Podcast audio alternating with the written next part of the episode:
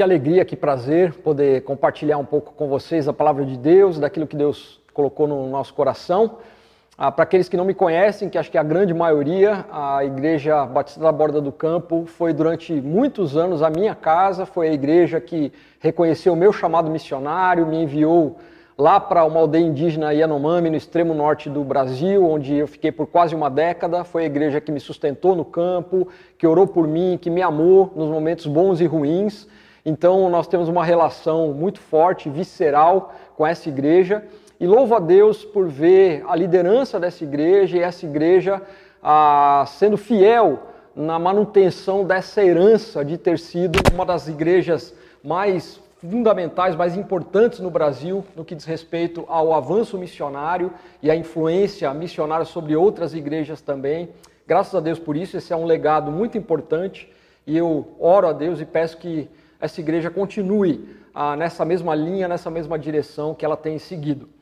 Nosso desafio hoje, é, nesses poucos minutos, e eu sei que eu tenho poucos minutos da sua atenção, então vou pedir para você tentar ficar bastante ligado, ficar comigo durante esse tempo, é falar um pouco sobre a nossa responsabilidade missionária como igreja, a partir principalmente dos textos do Novo Testamento que falam sobre a grande comissão, a famosa grande comissão proferida por Jesus. A grande comissão é repetida cinco vezes é, no Novo Testamento, Atos 1,8 talvez é o mais conhecido por nós, mas por cinco vezes nos evangelhos é repetida a ordem de Jesus para que nós vamos até os confins da terra e façamos discípulos de todas as nações. Essa é uma responsabilidade missionária que está sobre nós, que está sobre a igreja e da qual nós estamos nos recordando nesse mês. Eu sei que vocês têm ouvido e pensado bastante sobre missões nesse período.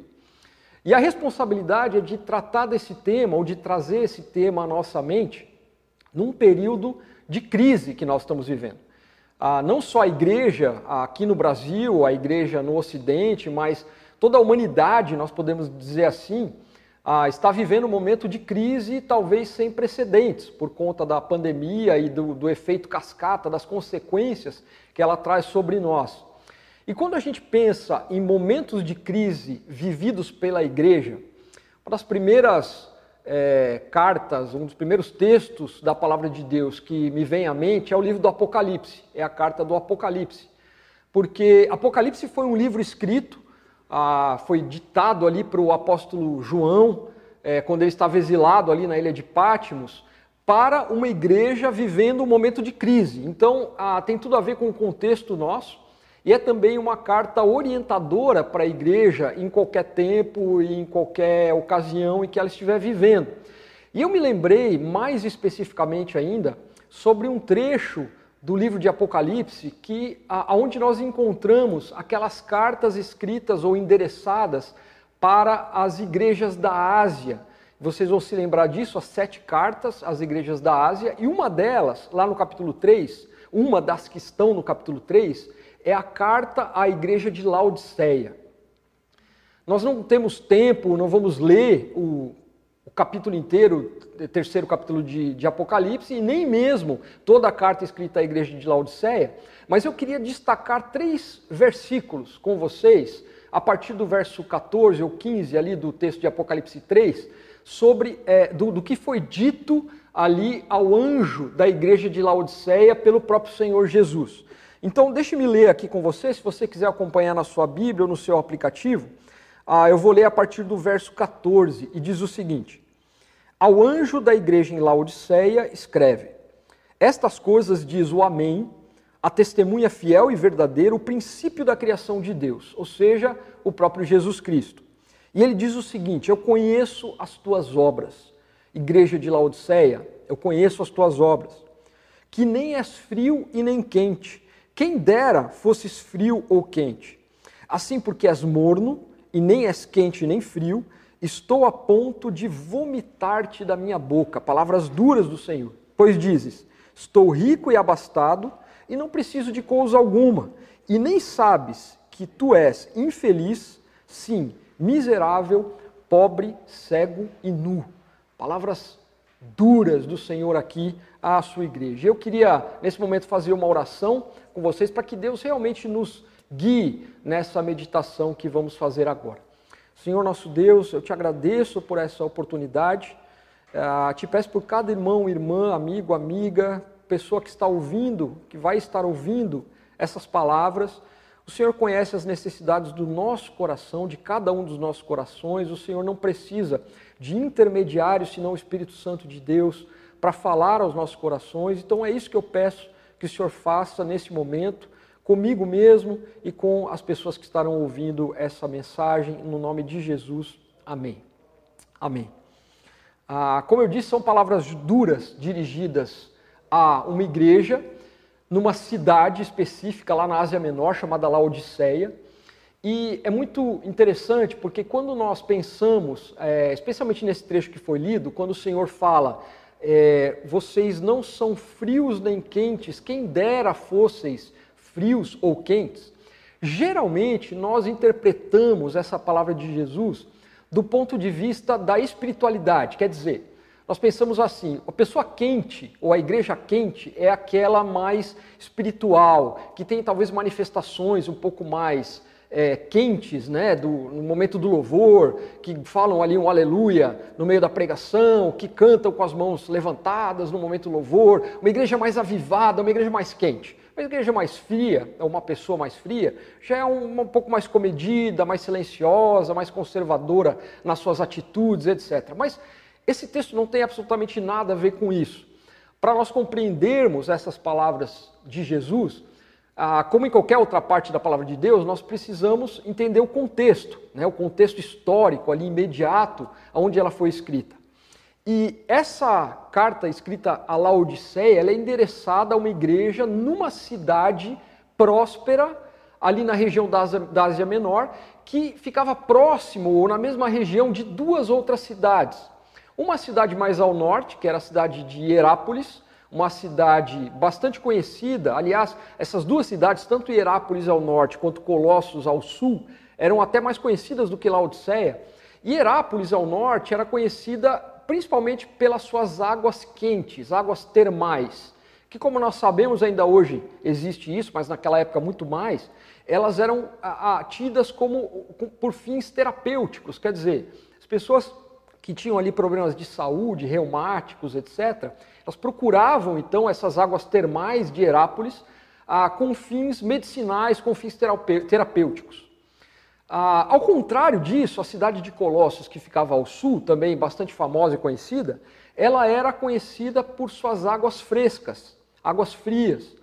Então a cidade de Colossos, ela era procurada, por exemplo, naquele tempo de, do verão, né, para o, o veraneio, com, com, essa finalidade das famílias, etc., passarem ali um, um tempo de lazer e de refrigério nas águas frescas ah, de Colossos. Até dizem que na entrada da cidade de Colossos havia ah, os dizeres, é, lugar de refrigério, porque essa era a função, vamos dizer assim, a, que a, daquela cidade, para qual aquela cidade era procurada.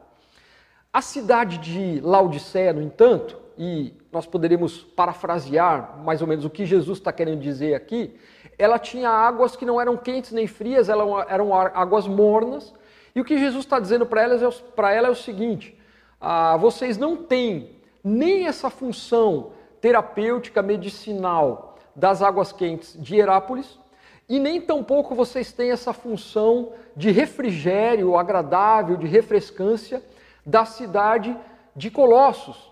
Ou seja, as suas águas mornas, elas não têm função alguma, elas não servem para nada.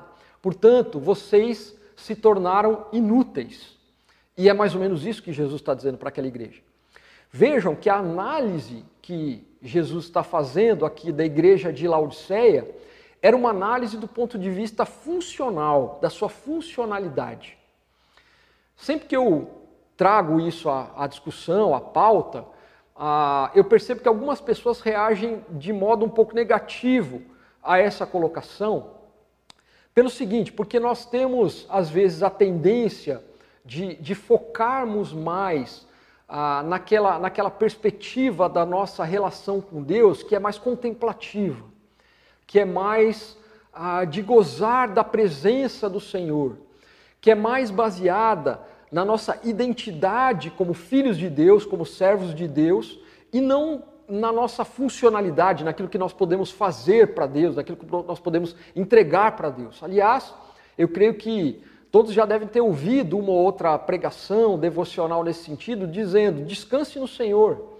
A, nós, a nossa posição em Cristo ela é garantida por quem Cristo é e pelo que Ele fez, pelo sacrifício de Cristo, e não pelo que nós podemos fazer ou entregar para Ele. Portanto, a nossa salvação, por exemplo, está garantida. Nós não podemos perdê-la, não há nada que nós possamos fazer para perdê-la. Então descanse no Senhor e desenvolva com Deus uma relação muito mais contemplativa do que funcional. Essa palavra é totalmente verdadeira e eu subscrevo, eu coloco, assino embaixo dela e acho que muitos de nós, na loucura do, dos tempos modernos, do mundo moderno, da vida moderna, precisamos constantemente ouvir essa palavra e nos lembrar dessa verdade. Aliás, há um texto em Efésios capítulo 2, versículos 8 e 9, que nos lembram muito bem da nossa posição em Cristo. E lá em Efésios, Paulo, à igreja dos Efésios ali, ele traz essa verdade de que nós somos salvos pela graça mediante a fé. Isso não vem de nós, não é nada fruto de nós ou que parta de nós, mas é dom de Deus, é presente de Deus, não vem de obras, não é nada que nós possamos fazer para que ninguém se glorie. Ou seja, ratifica isso que eu disse agora há pouco. A nossa posição em Cristo está garantida em quem Cristo é e no sacrifício que ele fez. Nada mais verdadeiro do que isso. Por isso, nós não temos com Deus uma relação baseada em méritos e deméritos. Quer dizer, se nós fazemos as coisas certas, se nós produzimos o que Deus quer, Deus nos aceita, Deus nos aprova e nos recebe. Se nós deixamos de fazer isso, ou se cometemos pecados, ou se somos infiéis, então Deus ele nos coloca no banco, vamos dizer assim, ou ele deixa de nos abençoar de alguma maneira. Não. A nossa relação com Deus é baseada única e exclusivamente no sacrifício de Jesus e em quem ele é. Mas, e há sempre um mas nessa história, e o mas é a minha ênfase de hoje, por isso eu preciso enfatizar mais ainda esse mas, é que essa não é toda a verdade ela é uma parte fundamental da verdade, mas ela não é toda a verdade. Vejam que o tema da nossa meditação ah, desse dia, ele é a nossa participação e o nosso compromisso com a missão de Deus, o nosso comprometimento com a missão de Deus. E numa análise honesta, histórica, é, cuidadosa, e vocês devem estar ouvindo isso de outras fontes, é fato que nós, como Igreja de Jesus, estamos aquém do cumprimento da grande comissão, por exemplo. Nós temos ainda hoje, é, no tempo em que nós vivemos, cerca de 3 bilhões de pessoas no mundo que nunca ouviram falar do Evangelho, nunca ouviram falar do Senhor Jesus. A proclamação querigmática, que é a mensagem do Evangelho sendo dita, sendo proclamada de modo inteligível, ela não aconteceu ainda a cerca de 3 bilhões de pessoas no mundo. São mais de 7 mil povos não alcançados. Isso significa que eles não têm uma igreja suficientemente forte para evangelizar o seu próprio povo. Então, esse é o critério que nós chamamos de eclesiástico para povos não alcançados. São mais de 7 mil na Terra. São mais de 3 mil povos que nós chamamos de não engajados. O que isso significa?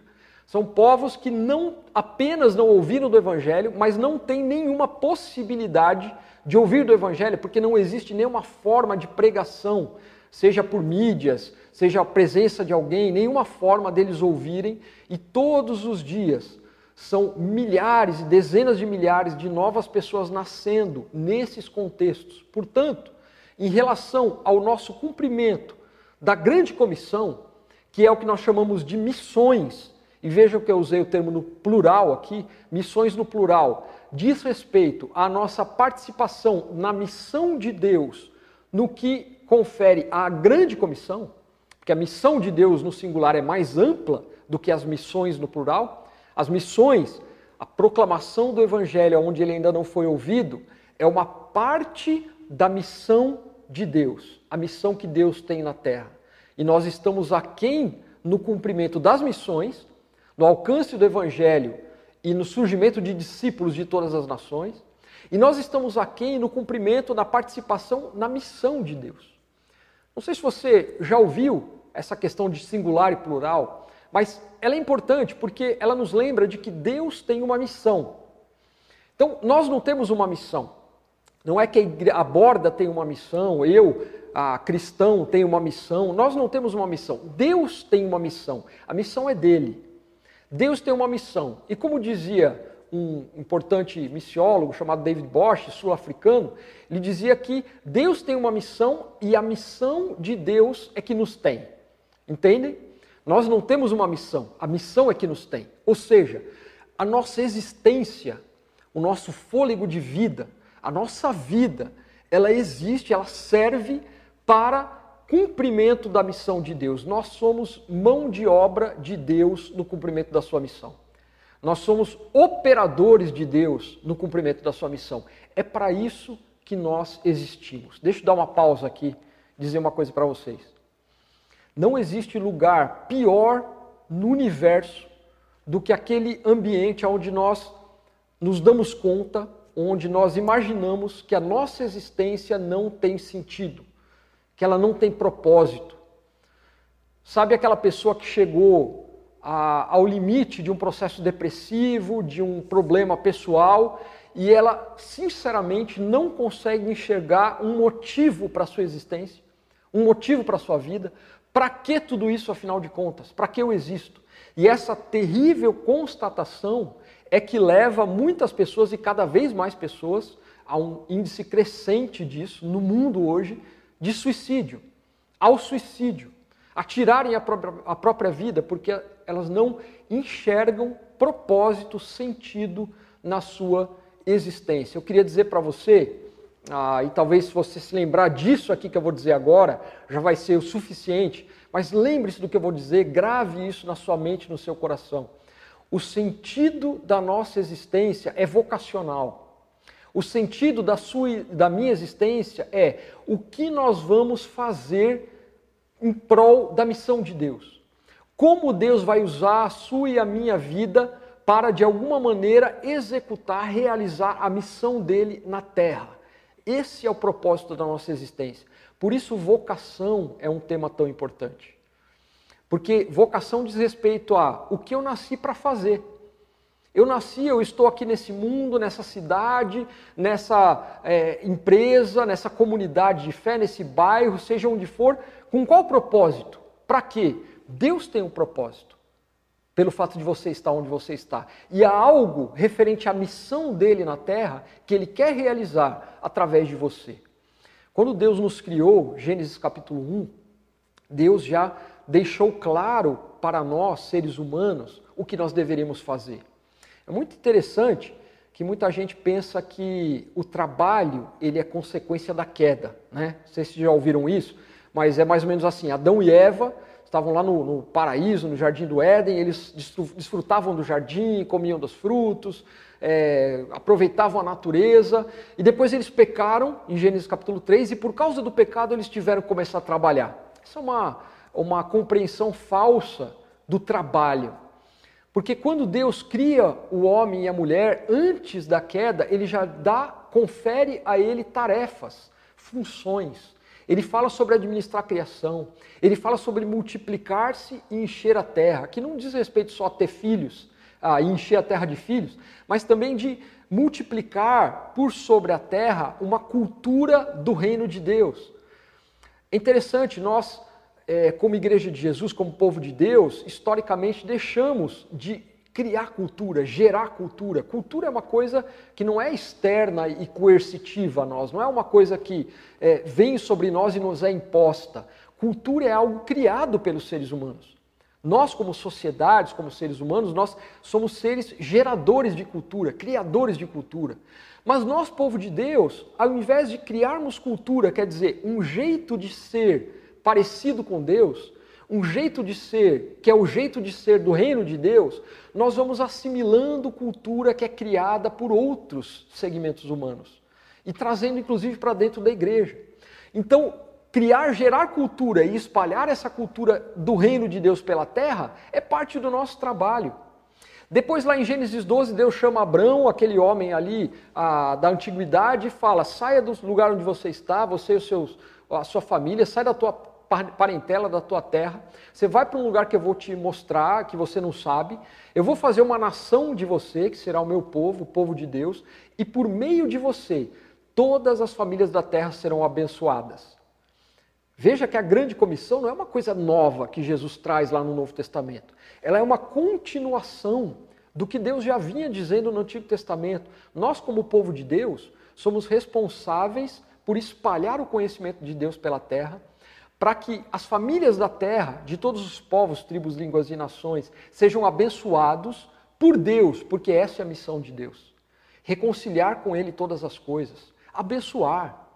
Jesus andava pelo mundo, pela Galileia, por aqueles lugares, curando as pessoas e fazendo o bem, diz a palavra de Deus. E dizendo: o reino de Deus está próximo.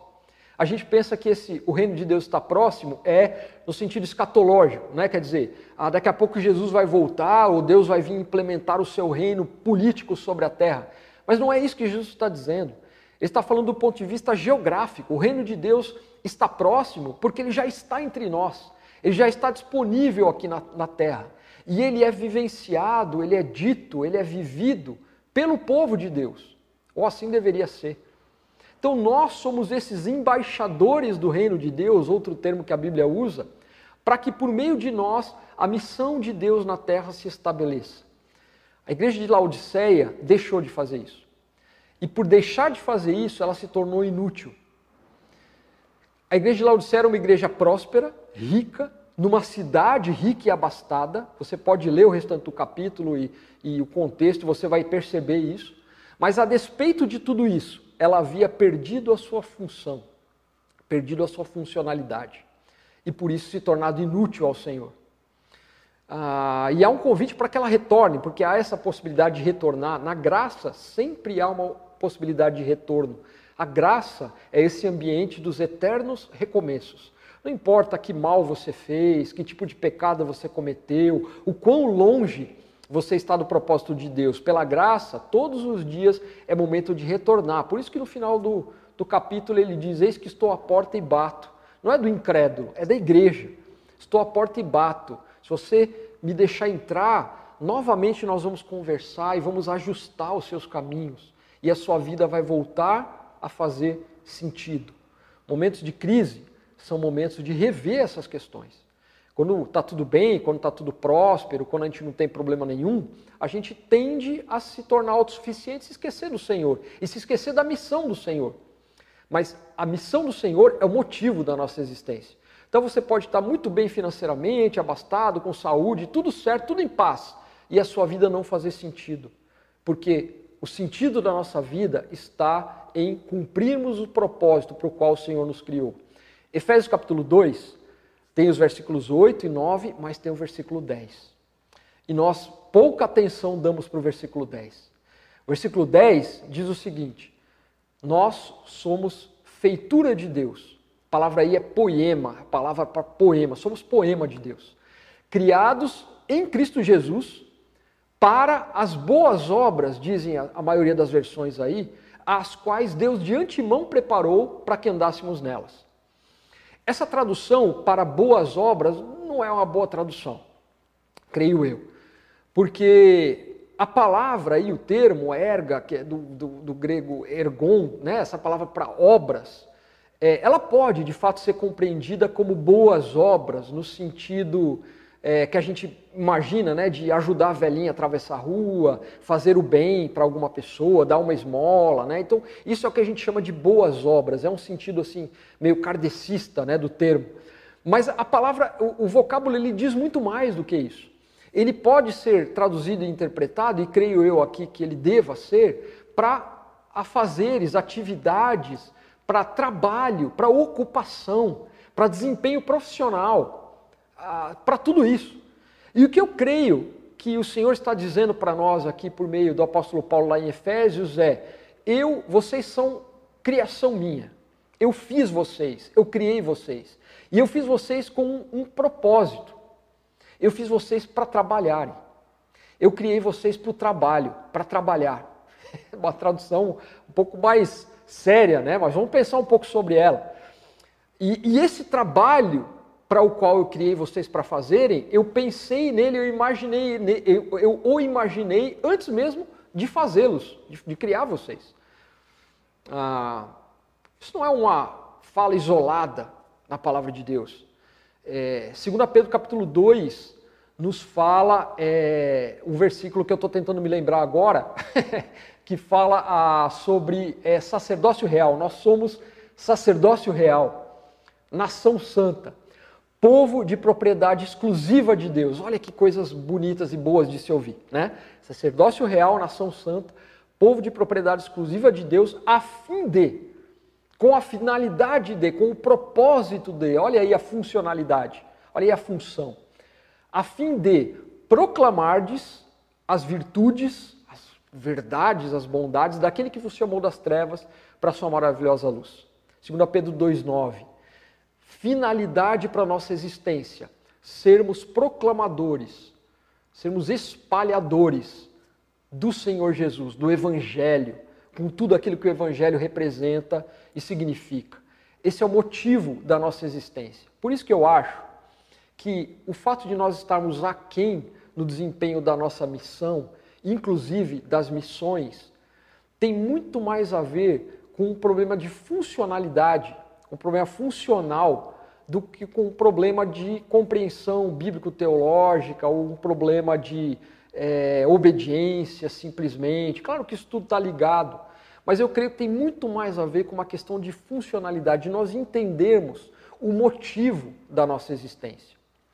Porque esse, essa questão missionária, nos últimos aí 200 anos, um pouco mais, é, nós passamos a tratá-la de uma forma muito restrita, uma compreensão muito restrita de como isso funciona e quase que relegada única e exclusivamente para aquela experiência que nós encontramos da igreja de Antioquia, em Atos capítulo 2.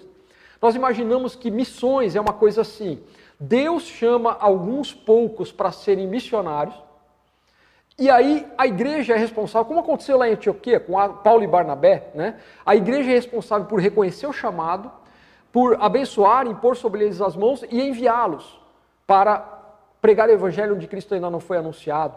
E aí sustentá-los enquanto eles fazem isso durante os anos. E para nós, missões é isso. E claro que existe a, a vocação apostólica, verdadeiramente apostólica, a, nos termos do Novo Testamento, que são esses que nós chamamos de missionários, alguns que Deus chama especificamente com a vocação apostólica, eu chamo de apostólica, e creio que o Novo Testamento reconhece dessa forma, para serem enviados aonde Cristo ainda não foi anunciado. E Paulo fala isso muito claramente em Romanos capítulo 15. É, eu, eu me esforço por pregar o evangelho por causa da minha vocação, do meu chamado. Eu me esforço por pregar o evangelho aonde Cristo não foi anunciado ainda, aonde ele não é conhecido. E a responsabilidade da igreja, de fato, é reconhecer essa vocação e enviá-los. Mas a gente constrói muito mais coisas em cima dessa verdade da, da, palavra de Deus do que deveríamos de fato. Primeiro, porque essa experiência exatamente dessa forma aconteceu ali em Antioquia. Depois Paulo e Barnabé, eles até inclusive nem ficam juntos mais, cada um vai para um lugar diferente. E Paulo faz a primeira viagem missionária, retorna, dá o seu relatório para Antioquia. Depois ele vai para a segunda, para a terceira viagem missionária e ele vai de outras formas ele vai ah, ligado a outras igrejas que ele mesmo vai plantar, ele tem pessoas, até viúvas, que ah, cuidam, ajudam no sustento dele ah, para que ele possa se dedicar ao ministério em algumas ocasiões. Em outras ocasiões, ele vai trabalhar na sua profissão de fazer tendas. E ele vai, inclusive, não só se sustentar, mas sustentar também a sua equipe. Enfim, são diversas dinâmicas no Novo Testamento relacionadas ao cumprimento ah, da grande comissão. Mas o que eu queria dizer além disso, porque Deus vai continuar chamando os missionários que vão ser enviados nesse modelo e a igreja vai continuar sendo fiel em reconhecê-los e enviá-los, não tenho dúvida. Isso tem que continuar acontecendo e vai continuar acontecendo. E há lugares do mundo que só vão ser alcançados dessa forma e seguindo esse modelo. Mas isso é um, muito pequeno perto do que nós, como povo de Deus, que não temos esse chamado missionário do apóstolo Paulo, devemos fazer. Muito mais do que isso. Lá em Gênesis, quando Deus dá aquela ordem a Adão e Eva sobre o que eles deveriam fazer, qual, tipo, qual trabalho eles deveriam desenvolver, depois a humanidade vai se desenvolvendo, vem a queda lá no capítulo 3, e mais para frente, no livro de Gênesis, nós vemos o surgimento das profissões. Se você não viu isso, não viu isso, volte lá, dê uma olhada em Gênesis capítulo 2, ali em diante, você vai ver que começaram a surgir aqueles artífices, aquelas pessoas que criavam gado, aqueles que trabalhavam com ferro, com metais, as profissões, os músicos, as profissões vão surgindo essa diversidade de ocupações, de profissões vão surgindo. E a ordem do Senhor é a mesma para todos. Porque a missão de Deus é a mesma. E nós somos operadores da missão de Deus de diferentes formas, de diferentes maneiras. Então, quando lá em Efésios 2,10 Deus diz que nós fomos criados em Cristo Jesus para o trabalho que Deus de antemão planejou que fizéssemos, eu queria fazer você pensar um pouco que talvez você tenha uma responsabilidade maior por meio do trabalho que você já exerce hoje do que você imagina. Talvez o seu trabalho não sirva única e exclusivamente para você ganhar a vida, ganhar o seu sustento, sustentar a sua família e poder ofertar na igreja para missões e poder sustentar os missionários que vão é, participar da missão de Deus e proclamar o Evangelho. É muito mais do que isso. O seu trabalho é a sua missão. Aquilo que você faz é aquilo que você deve fazer para desempenhar a missão de Deus na terra. Deus vai operar a missão dele na terra, no tempo e no espaço, por meio do seu trabalho, da sua ocupação. Muda completamente a nossa compreensão de tudo. Eu digo que para muitas pessoas que talvez a sua expectativa não deva ser se Deus tem algo diferente para você fazer. Será que Deus quer que eu deixe o meu trabalho, que eu, que eu passe a fazer alguma coisa que eu não estou fazendo? Talvez a pergunta não seja essa. Talvez a pergunta seja: será que eu não devo ressignificar aquilo que eu já faço? Aquilo que eu já faço, fazer a partir da perspectiva de que eu faço para Deus e que Deus quer fazer por meio de mim aquilo que eu já tenho feito há tanto tempo que eu já tenho experiência, já sei fazer muito bem. Dessa forma, a missão de Deus vai ser operada sobre a terra. Há um fenômeno crescente, agora não por causa da pandemia, do momento que estamos vivendo, mas crescente no Ocidente no Brasil, que nós chamamos de diáspora. Profissionais, estudantes indo para o mundo todo, para diversos lugares, inclusive lugares onde o evangelho não pode ser pregado, onde politicamente nós temos barreiras à presença de missionários mas onde profissionais e estudantes têm acesso.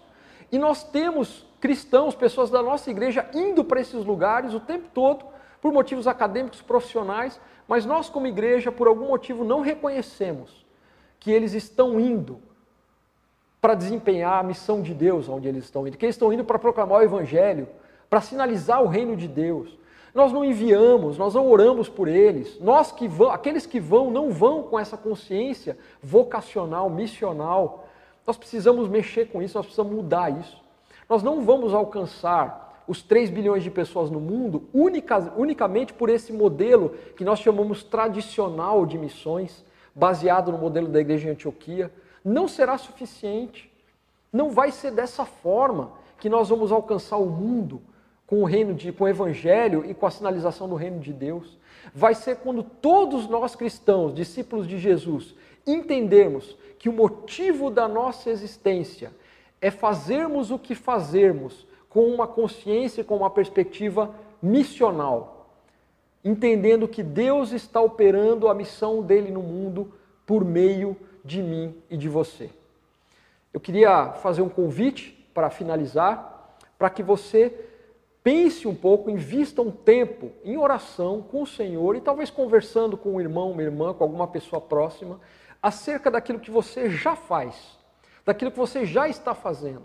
E pensando e, e perguntando para Deus se o que você faz, aonde você gasta a maior parte do tempo da sua vida, no seu trabalho ou no seu estudo, você faz a partir de uma perspectiva missional. Se você entende que isso é para ser feito como uma extensão do braço de Deus na terra. E talvez isso vai levar você até a outros lugares. Porque talvez você vai pensar, bem, minha, a minha profissão, eu não preciso exercer exatamente aqui onde eu estou. Eu posso exercer em outros lugares da terra. Talvez as condições sejam diferentes, talvez eu até ganhe menos ou ganhe mais, não importa. Mas por causa dessa consciência missional, eu vou para aquele lugar onde não existe uma igreja forte o suficiente para evangelizar o seu próprio povo. E é lá que eu vou fazer o meu trabalho, desenvolver a minha vida, minha vida familiar, minha vida profissional, minha vida é, acadêmica. Eu vou estudar numa universidade em um outro país, a fazer um intercâmbio, alguma coisa assim. A igreja não precisa reconhecer um chamado apostólico e enviar você para que você faça isso. Mas é à medida em que o povo de Deus ganha essa consciência e se espalha pela terra, que o reino de Deus é sinalizado, que o evangelho é proclamado, que o nome do Senhor Jesus é conhecido. Eu queria compartilhar com vocês e vocês vão poder assistir a um breve vídeo agora, bastante interessante, não perca, ah, sobre um pouco do que nós temos feito ministerialmente aqui em Maringá. Ah, Deus tem nos usado de diferentes maneiras, continuamos dirigindo a área transcultural da CEPAL, inclusive com alguns missionários da Borda, trabalhando conosco em nove países, tem sido uma bênção nesse modelo tradicional de missões, muito mais ah, dentro desse, desse modelo ali da Igreja de Antioquia. Mas Deus tem nos dado outras frentes de trabalho e uma delas é a unimissional. Eu queria que você conhecesse um pouco da proposta da unimissional, que tem tudo a ver com aquilo que eu acabei de dizer para vocês. Encontrar o nosso papel no mundo, encontrar o sentido da nossa existência. Sentido nos dois sentidos, no, termo, no, no sentido de significado e no sentido de direção, direcionamento, para onde eu vou. Tanto o significado da nossa vida quanto o direcionamento para onde nós devemos ir encontra resposta na vocação, naquilo para o qual Deus nos criou. Deus abençoe, estou à disposição de vocês e tenho certeza que essa igreja ainda vai viver dias muito especiais, cumprindo o propósito para o qual o Senhor a designou e sendo bênção na vida, não só de pessoas, mas de nações. Deus abençoe. Alguma vez você já parou para se perguntar por que eu faço o que faço? Ou será que Deus se importa com a minha profissão? Carreira, posições, remuneração. Tem que ter mais. Afinal, se eu tomei a decisão de ser um discípulo, de levar a mensagem da salvação, será que essas 40 horas semanais não estão sendo em vão? Tem que ter mais.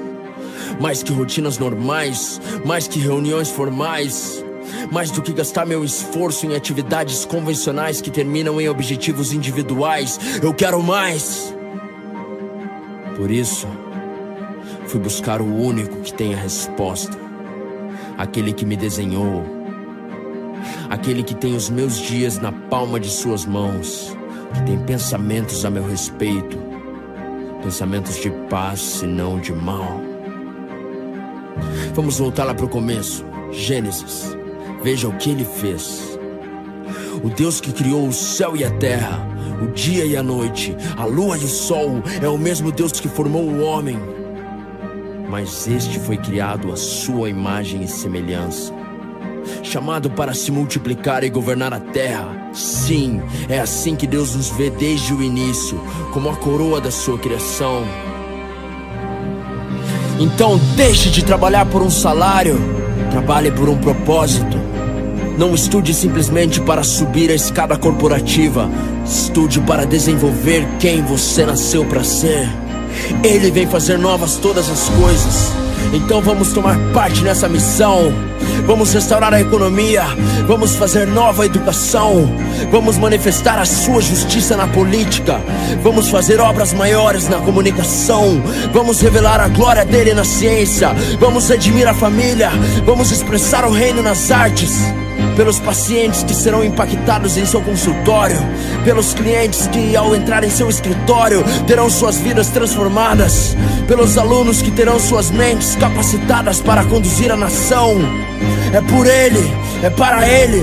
E se somos a coroa da sua criação, está na hora de coroarmos o Rei dos Reis. Por que eu faço o que faço? Bom, talvez a pergunta certa não seja por quê, mas por quem?